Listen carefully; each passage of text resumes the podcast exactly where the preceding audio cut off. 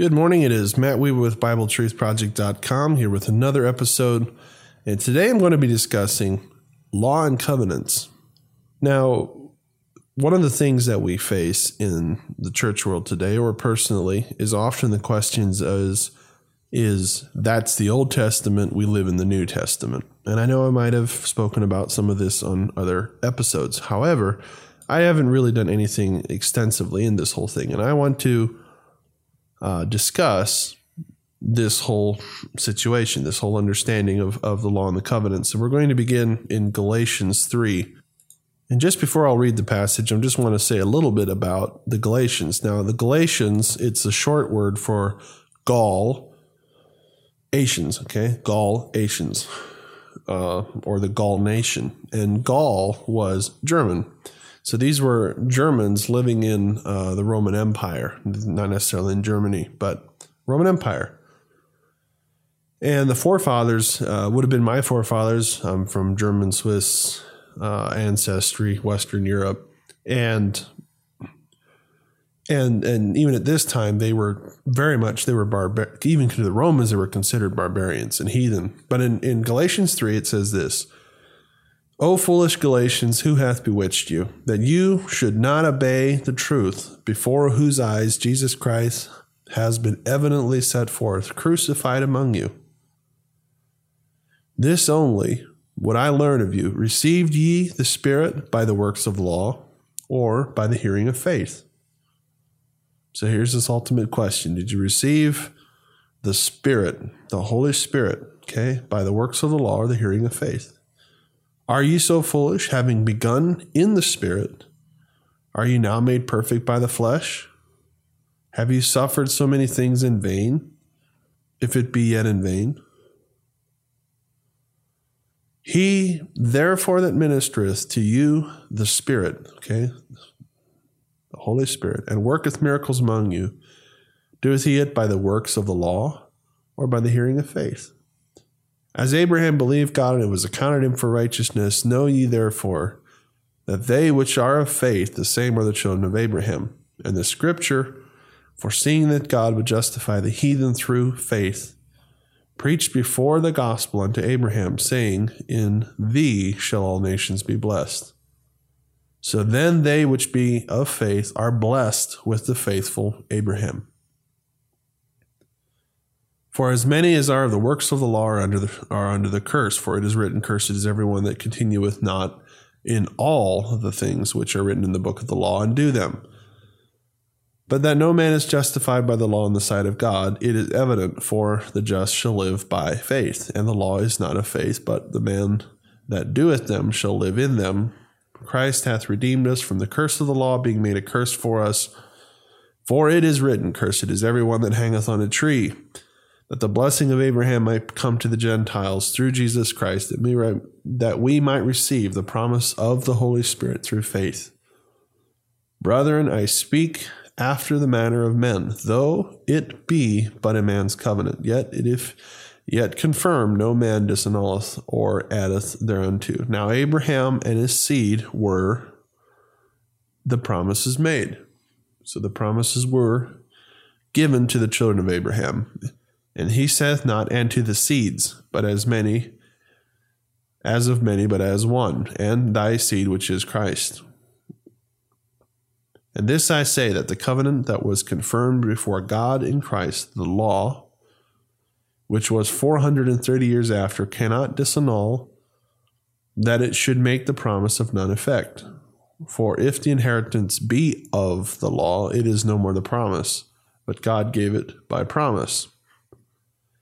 Wherefore, when serveth the law? It was added because of transgressions, till the seed should come to whom the promise was made, and it was ordained by angels in the hand of the mediator.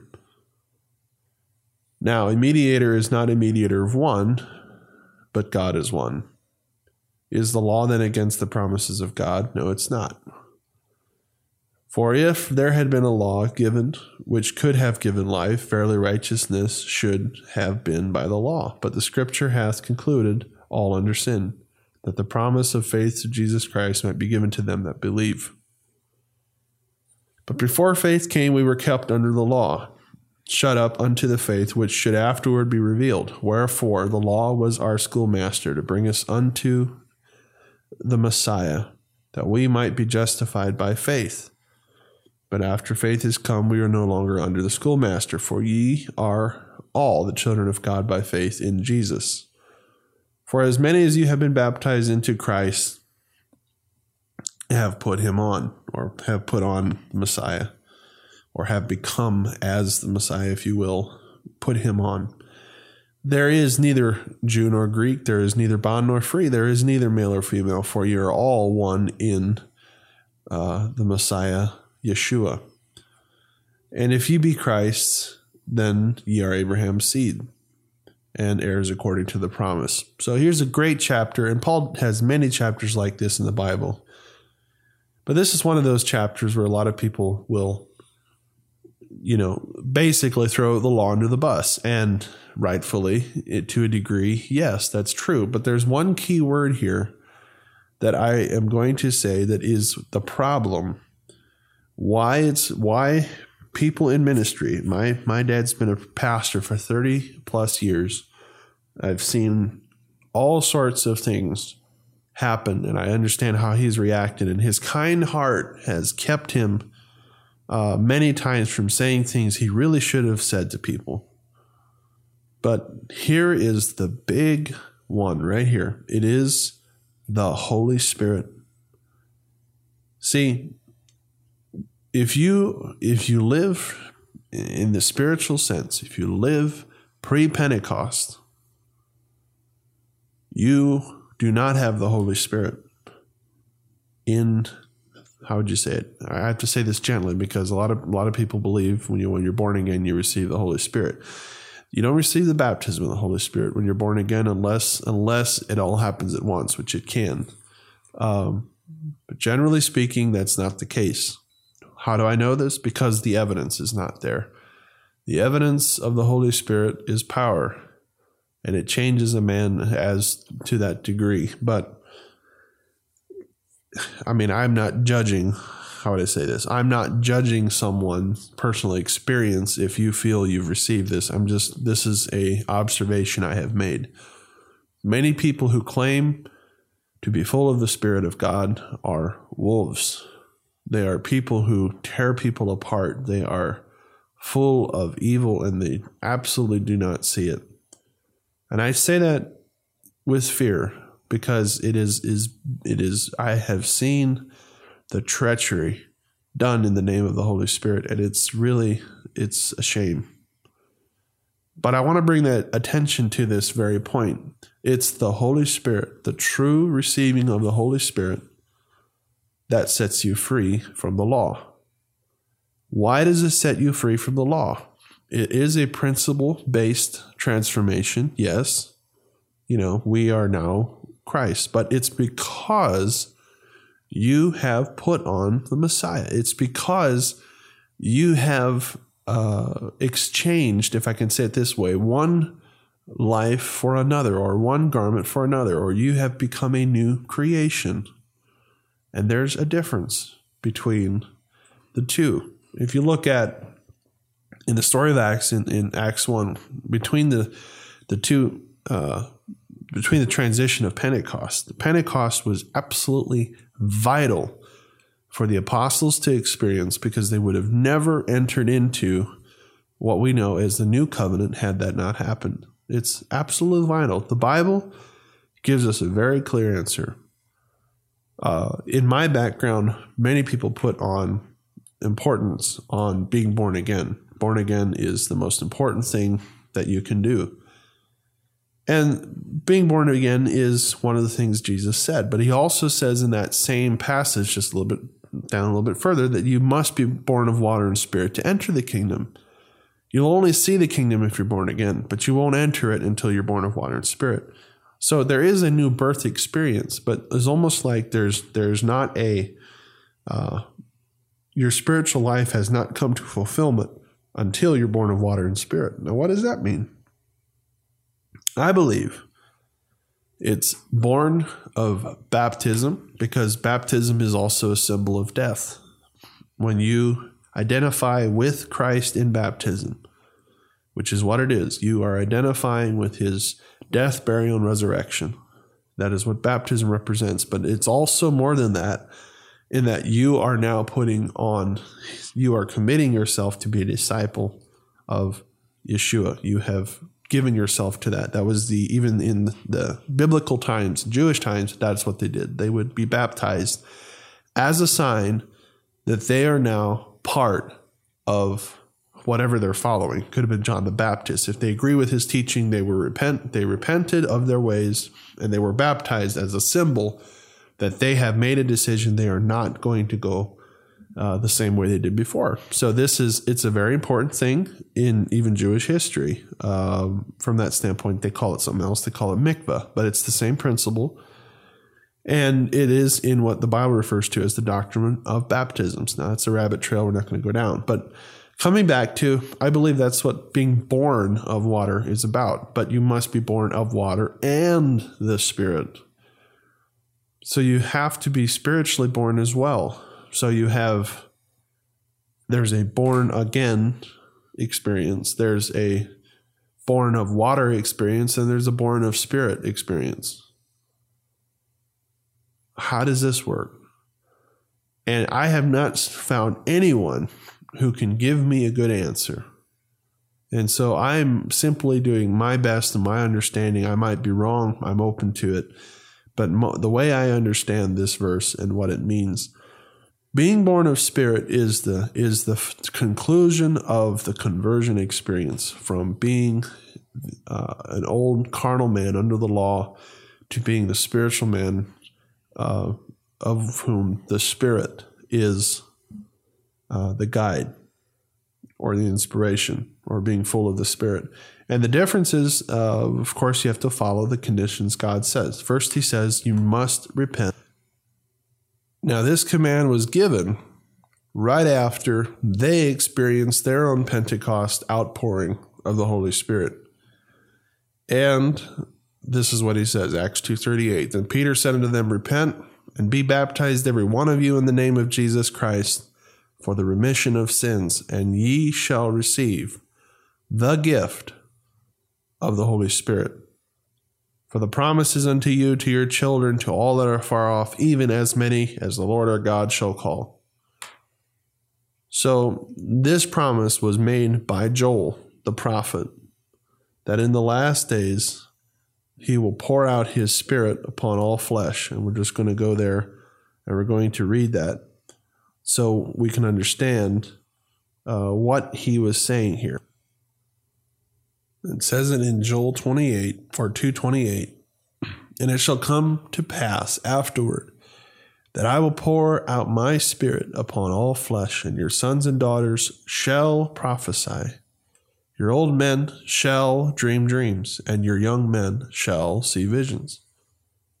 And also upon the servants and upon the handmaids in those days will I pour out my spirit. This is something groundbreaking that God is going to do. You have to remember, Joel is one of the last uh, prophets to speak for Israel. Yes, there was a couple others, but it's an amazing, uh, amazing testament to what God's plan was. And Moses spake of a prophet. And this is where Jesus uh, said to the Pharisees and to the scribes, He said, Look, if you would have believed Moses, you'd believe in me because he, he spoke of me. And so think about this very thing. God prophesied that he will pour out his spirit. Why is it so hard for Christians today to come to grips with that they perhaps are not full of the spirit of God? I don't find it, I don't find me professing any weakness by saying, Lord, I need to be filled by your spirit every day. This is something that is not a once and now I have it type of a thing. It's something we must be filled with every day. We must be filled with the Spirit of God all the time. It is an attitude in which I find the most effective people to all possess, and that is we must be full of the Spirit of God because the Spirit can leave us and we not even know it. It happened to David. It happened to, to Saul. He wist not the Spirit had left him. I should rephrase that with David. Uh, he prayed that prayer, Lord, take not thy Holy Spirit from me. because he knew what happened to a man who the Holy Spirit would leave. And so it's a, a vital thing. And it is only that that sets us free from the law. It's not your born again experience. It's not even your water baptism. It is the Spirit of God that sets you free. How do I know this?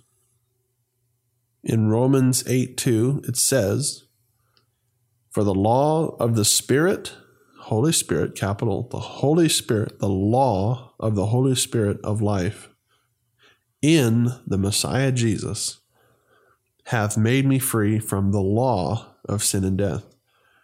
Okay, so there's two laws that God has here. He has a set of laws called the Mosaic Law, and then he has a new law that is said is the law of the Spirit of life in the Messiah Jesus. So it's the Spirit of life in the Messiah Jesus that is our law once we've received the Holy Spirit. Now, why why is there a difference in this? Because the law was a schoolmaster. It did. It it gave the Jewish people a uh, a covenant, something to to live by. Well, I shouldn't say a covenant. It gave them a law. Now, I honestly believe that God did not necessarily intend to give Israel all of His laws and precepts. I think He just wanted to give them ten. And then he wanted to walk with them. But if you remember at Mount Sinai, they refused to go further. They said, Moses, you go. We're not going to. We, we can't take it.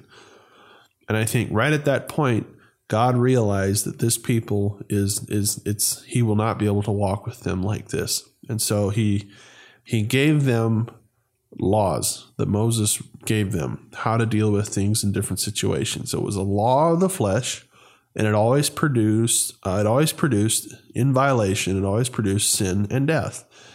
And there were people who were blameless before the law. The bible says that. I know some christians will say that you know no one ever kept the law. No they they there were people and it was it's written uh, even in the new testament that there was there was ones who was were blameless also including paul said that i was blameless before the law so there were people who were able to keep the law uh, and were blameless. Now, having said that, they probably did commit uh, a breach or a sin at some point with with something, but there was a sacrifice that could be made, an atonement, and you could be blameless again. So, why do I say all this for that? Because I want to bring you back to the Holy Spirit. That is the key. That is the key. In all the travels I've done, in all the times of going to Israel, of all the Bible study I've done, years of study, I have not found one thing to be more powerful than the baptism of the Holy Spirit in my life. It was the most life altering, life changing thing I have ever experienced. And it was not it, it's not a thing how would you say it? There's some people think that it's a level that you attain. It's a spiritual high. It's not a spiritual high. It's not a level. It is power. It is power for the christian life to work for you. Can i say it that way? We call it the christian life. I call it the new covenant the way the bible says it. It's power for the new covenant to work if you do not have the spirit the new covenant will will frustrate you because it doesn't work. And so we've come up with petty doctrines, things um, that liberate us from the limitations of not having the Holy Spirit. And, and a lot of people call that free grace and things like that. And I'm not. I'm not wanting to cause a division by it, but I'm just saying it doesn't work that way. There, there is a law under the new covenant. It is a law. It's the law of the Spirit. And unless you live by the law of the Spirit, you are not free from the law of sin and death plain and simple. And the law of sin and death, it was God's law. It was God's condition of the children of Israel to walk with him. They realized that they cannot walk with him in their carnal state of being. And God knew this. And so God made, in his foreknowledge, he made a way for us now through the law of the Spirit to be free from the law of sin and death. See, we say in the New Testament, Jesus put away with that. We just believe in Jesus and it all goes away. That's not true. Romans 8 says it's the law of the Spirit of life in Christ Jesus that makes us free from the law of sin and death. It's it's not not the other stuff. It's the law of the Holy Spirit. In Romans 8 3, we'll just keep reading because this is where he deals with this issue. For what the law could not do, in that it was weak through the flesh. In other words, he's saying we as humans are weak, so us in the flesh, it's very difficult for us to keep the law. We're, we're weak. But they that are after the Holy Spirit, the they that are after the Spirit, the things of the Spirit.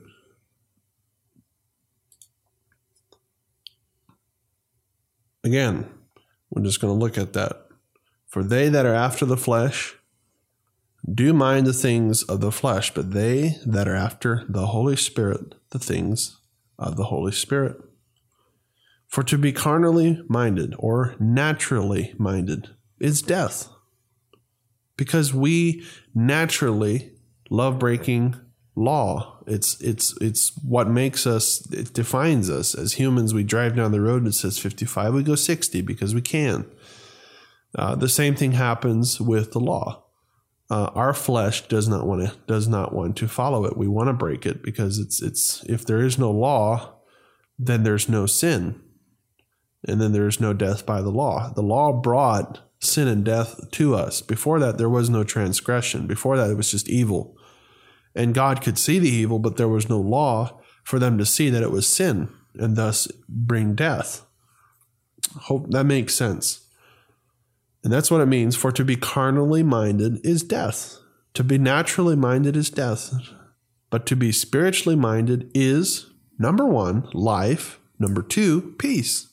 It's life and peace. Because the carnal mind is enmity against God. Enmity is uh, very much like enemy, but it's almost a stronger word. It really means it is, it resists God. It, it is, uh, it is the polar opposite of God. The carnal mind, imagine that, is the polar opposite of God. It is against God. For it is not subject to the law of God. Okay, this is our natural mind. We, it doesn't subject itself well. Neither indeed can it be. So then, they that are in the flesh cannot please God. If you are in the flesh trying to please God, you can't. It does not work. But ye are not in the flesh, you are in the Spirit, the Holy Spirit. If so be, if so be, here's here even Paul recognizes it. If so be that the Spirit of God dwell in you. Think of this. If so be that the Holy Spirit dwells in you. Now you, if you're not in the flesh but of the Spirit, uh, you will have life and peace. But if you are not, it will just be death. And you'll be fighting God the whole way. If, if, if you think in your life that it seems that you are just fighting God, that everything you do seems to be fighting Him, and you have to fight and fight and fight, it might be that you do not have the Holy Spirit. Because it is important to note that even Paul says this. If so be that the Spirit of God dwell in you. There's the key word dwell. And if Christ be in you, when I say Christ, I almost don't like to use the word because it, it, means anointed one and Messiah. Uh, I, I don't mind Christ, but it has, has a connotation in today's world that is different than, than the Messiah. And I want to declare that he is the Messiah. So I will use that word. And if Messiah be in you, the body is dead because of sin, but the spirit of life because of righteousness. If Messiah is in you, is in you, then your natural man is not going to be active. It's going to be dead because of sin. Okay? But the spirit of life is, or the spirit is life because of righteousness. So your body is dead, but the spirit is alive. You will follow what the Holy Spirit tells you. There are times when your body resurrects and then you are not living under the life of the Spirit. You can take that step at any moment. But the Spirit of life is how that works because of righteousness. But if the Spirit of Him, same thing, but if the Holy Spirit of Him that raised up Jesus from the dead dwell in you, He that raised up Messiah from the dead shall also quicken your mortal bodies by his Holy Spirit that dwells in you. The important thing is dwelling in you. Therefore, brethren, we are debtors, not to the flesh, to live after the flesh. For we, if we, if we live after the flesh, you will die. But if you through the Spirit do mortify the deeds of the body, you shall live.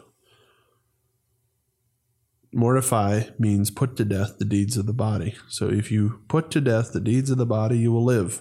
For as many as are led by the Spirit of God, they are the sons of God. It doesn't say for as many as have the Spirit of God. It says for as many as are led by the Spirit of God, they are the sons of God. For ye have not received the spirit of bondage again to fear, but have received the spirit of adoption, whereby we cry, Abba, which means dad. It's basically, as we would say, dad or papa or daddy. Abba. In Israel, little kids run around saying Abba, Abba, Abba, you know, because that's how they say dad. The Spirit itself beareth witness with our spirit that we are the children of God. The Holy Spirit itself bears witness with our spirit that we are the children of God. And if children, then heirs, heirs of God, join heirs with the Messiah, if so be that we suffer with him, that we may also be glorified together. So listen, this is a key thing. So there's there Paul is using tremendous wisdom when he writes this because he realizes that not everyone has the spirit of God. It says, if so be the spirit dwell in you. And then he says, now you will also uh, be joined heirs with Christ, if so be that you suffer. Why? Because most every time every instance I know of men who have been full of the Spirit of God have have faced suffering if you suffer with him, then you'll be glorified with him. Uh, I mean, it's it's it's it makes total sense why he wrote this. So I want you to understand that what sets you free from the law now, I want you to understand this is not just any law, this is God's law. And Jesus said he will not do away with the law. Not one, not one little jot, not one little tittle of the law will pass until all things be fulfilled.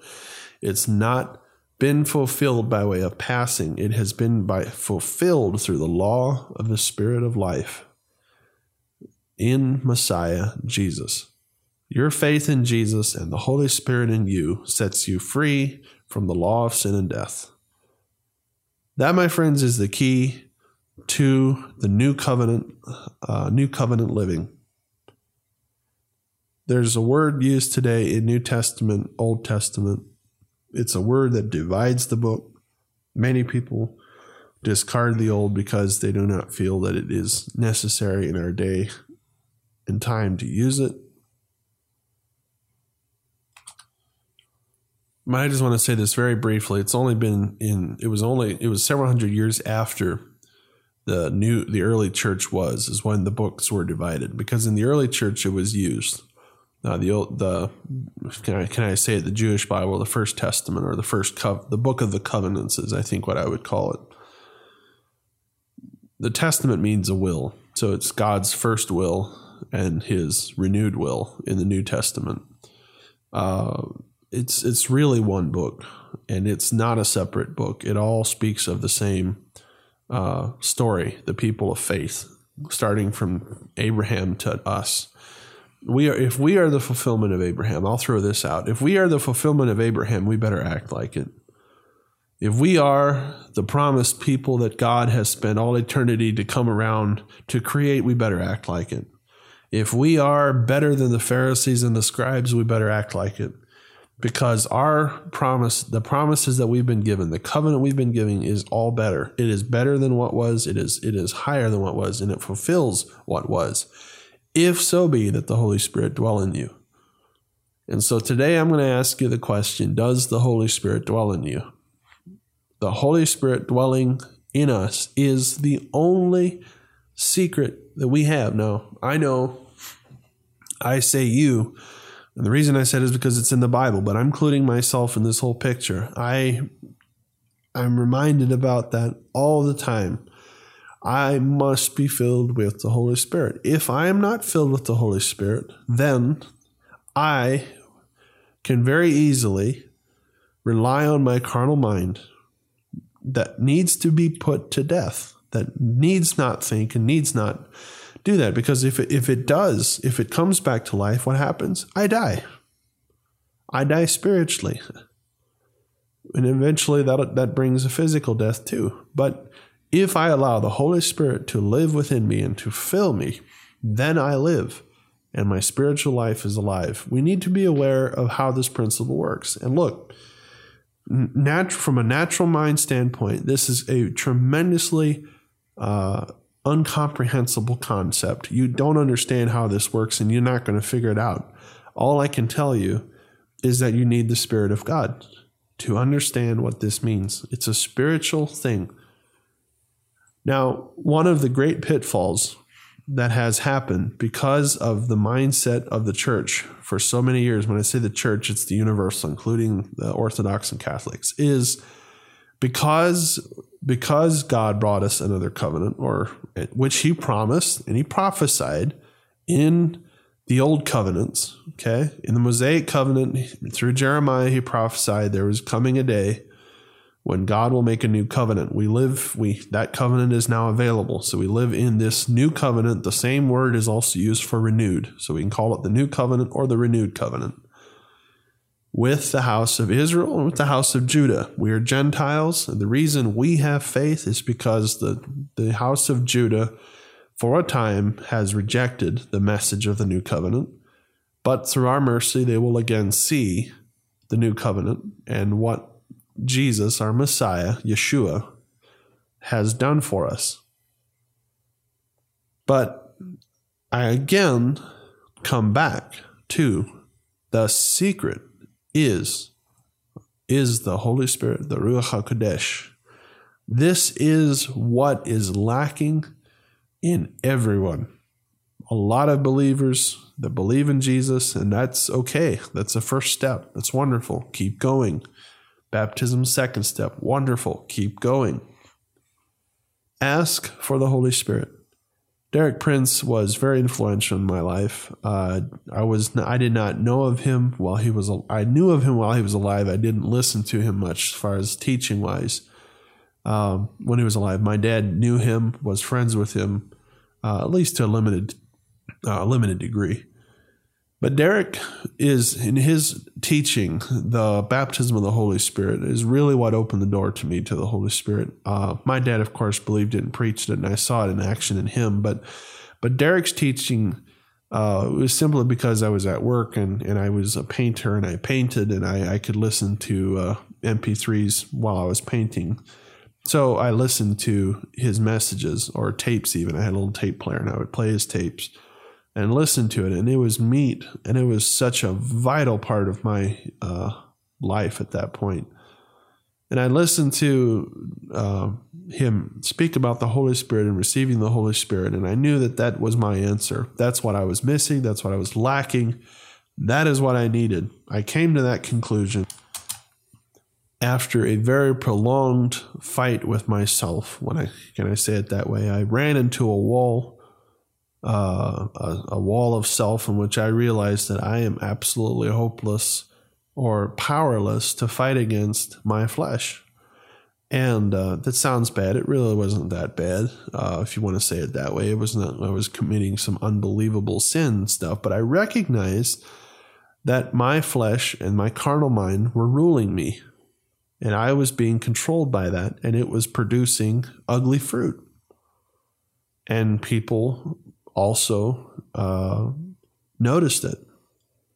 And this concerned me. It really concerned me because I was I wanted to serve the Lord. I had a tremendous heart to serve the Lord, but I was lacking the power to do it. I was if if in other words, I was still subject to laws. I still wanted somebody to tell me one way or the other. And and I was subject to that even though I did not know the law, that is what was causing my frustration. It was my carnal mind. And I recognize the only way, and Derek, through Derek's teaching, I recognize that I need to lay down my old man.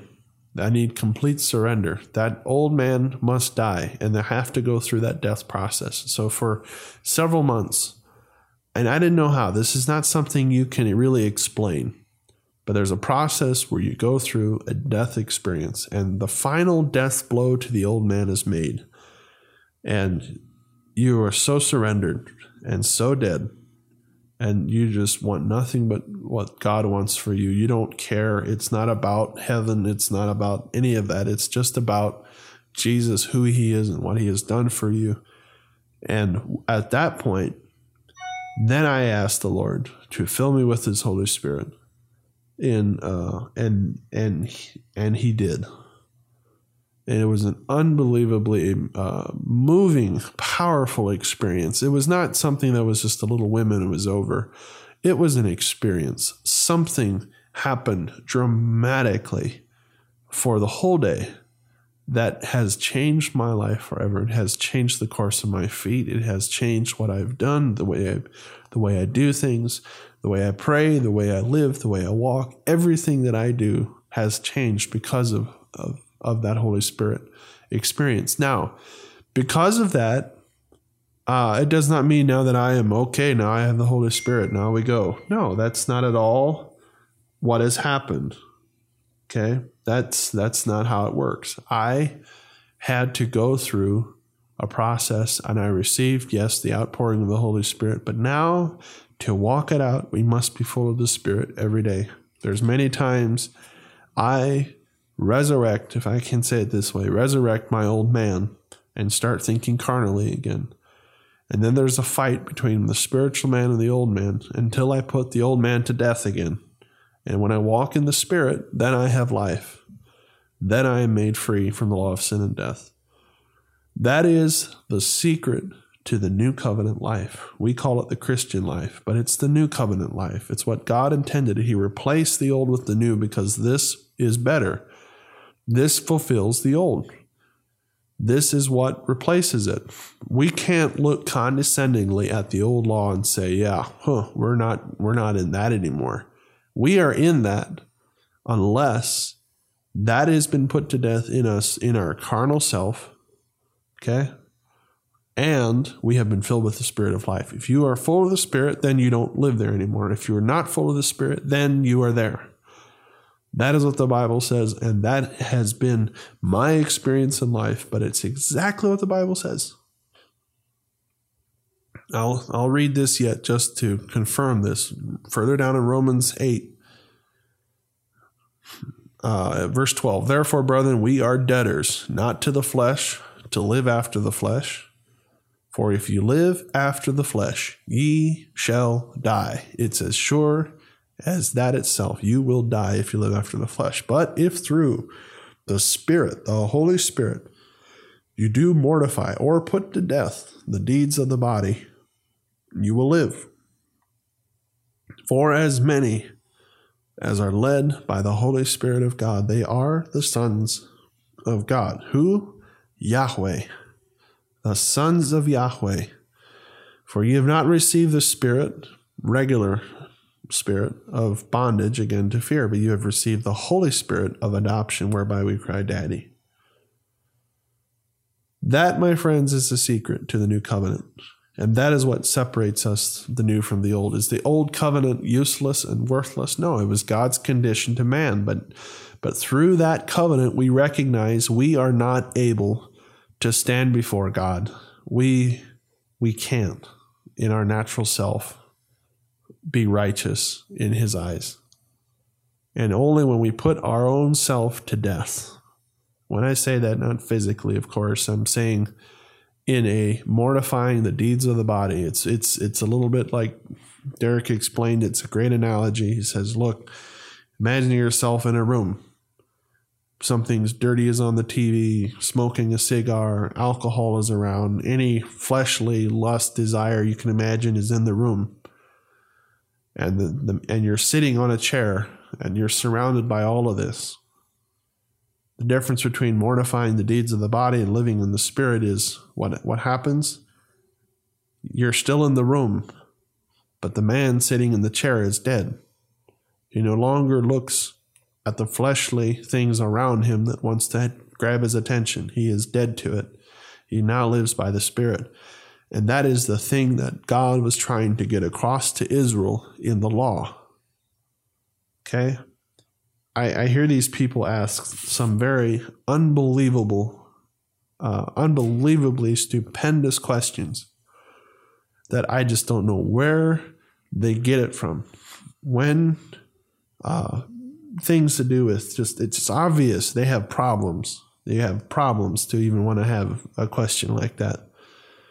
Uh, in the New Testament, it's not law like that because it's the law of the life of the Spirit.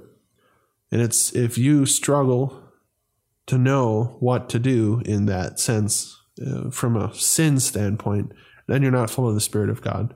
The Holy Spirit makes it very clear what sin is and what, what violation it is. And I'll, and I'll, and from that standpoint, the Holy Spirit's judgment is far more severe and far more effective than the law was in the Old Testament. Because why? The Holy Spirit is the judger of the thoughts and intents of the heart.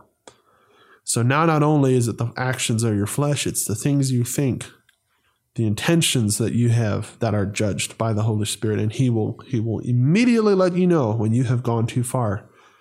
In a word you said, under the old law, it was just the action. So if you actually went out and you hit someone and you killed someone, then you were then there was an issue. Or if you did something against your brother, then there was an issue. Here you are judged for even a little intent. Okay. And again, like I say, when I say you, I'm including myself with that because it is all, this is my, this is what I've uh, experienced on a daily basis. Things that I want to think against a brother or something like that. God pricks my heart, says, Matt, that was not right.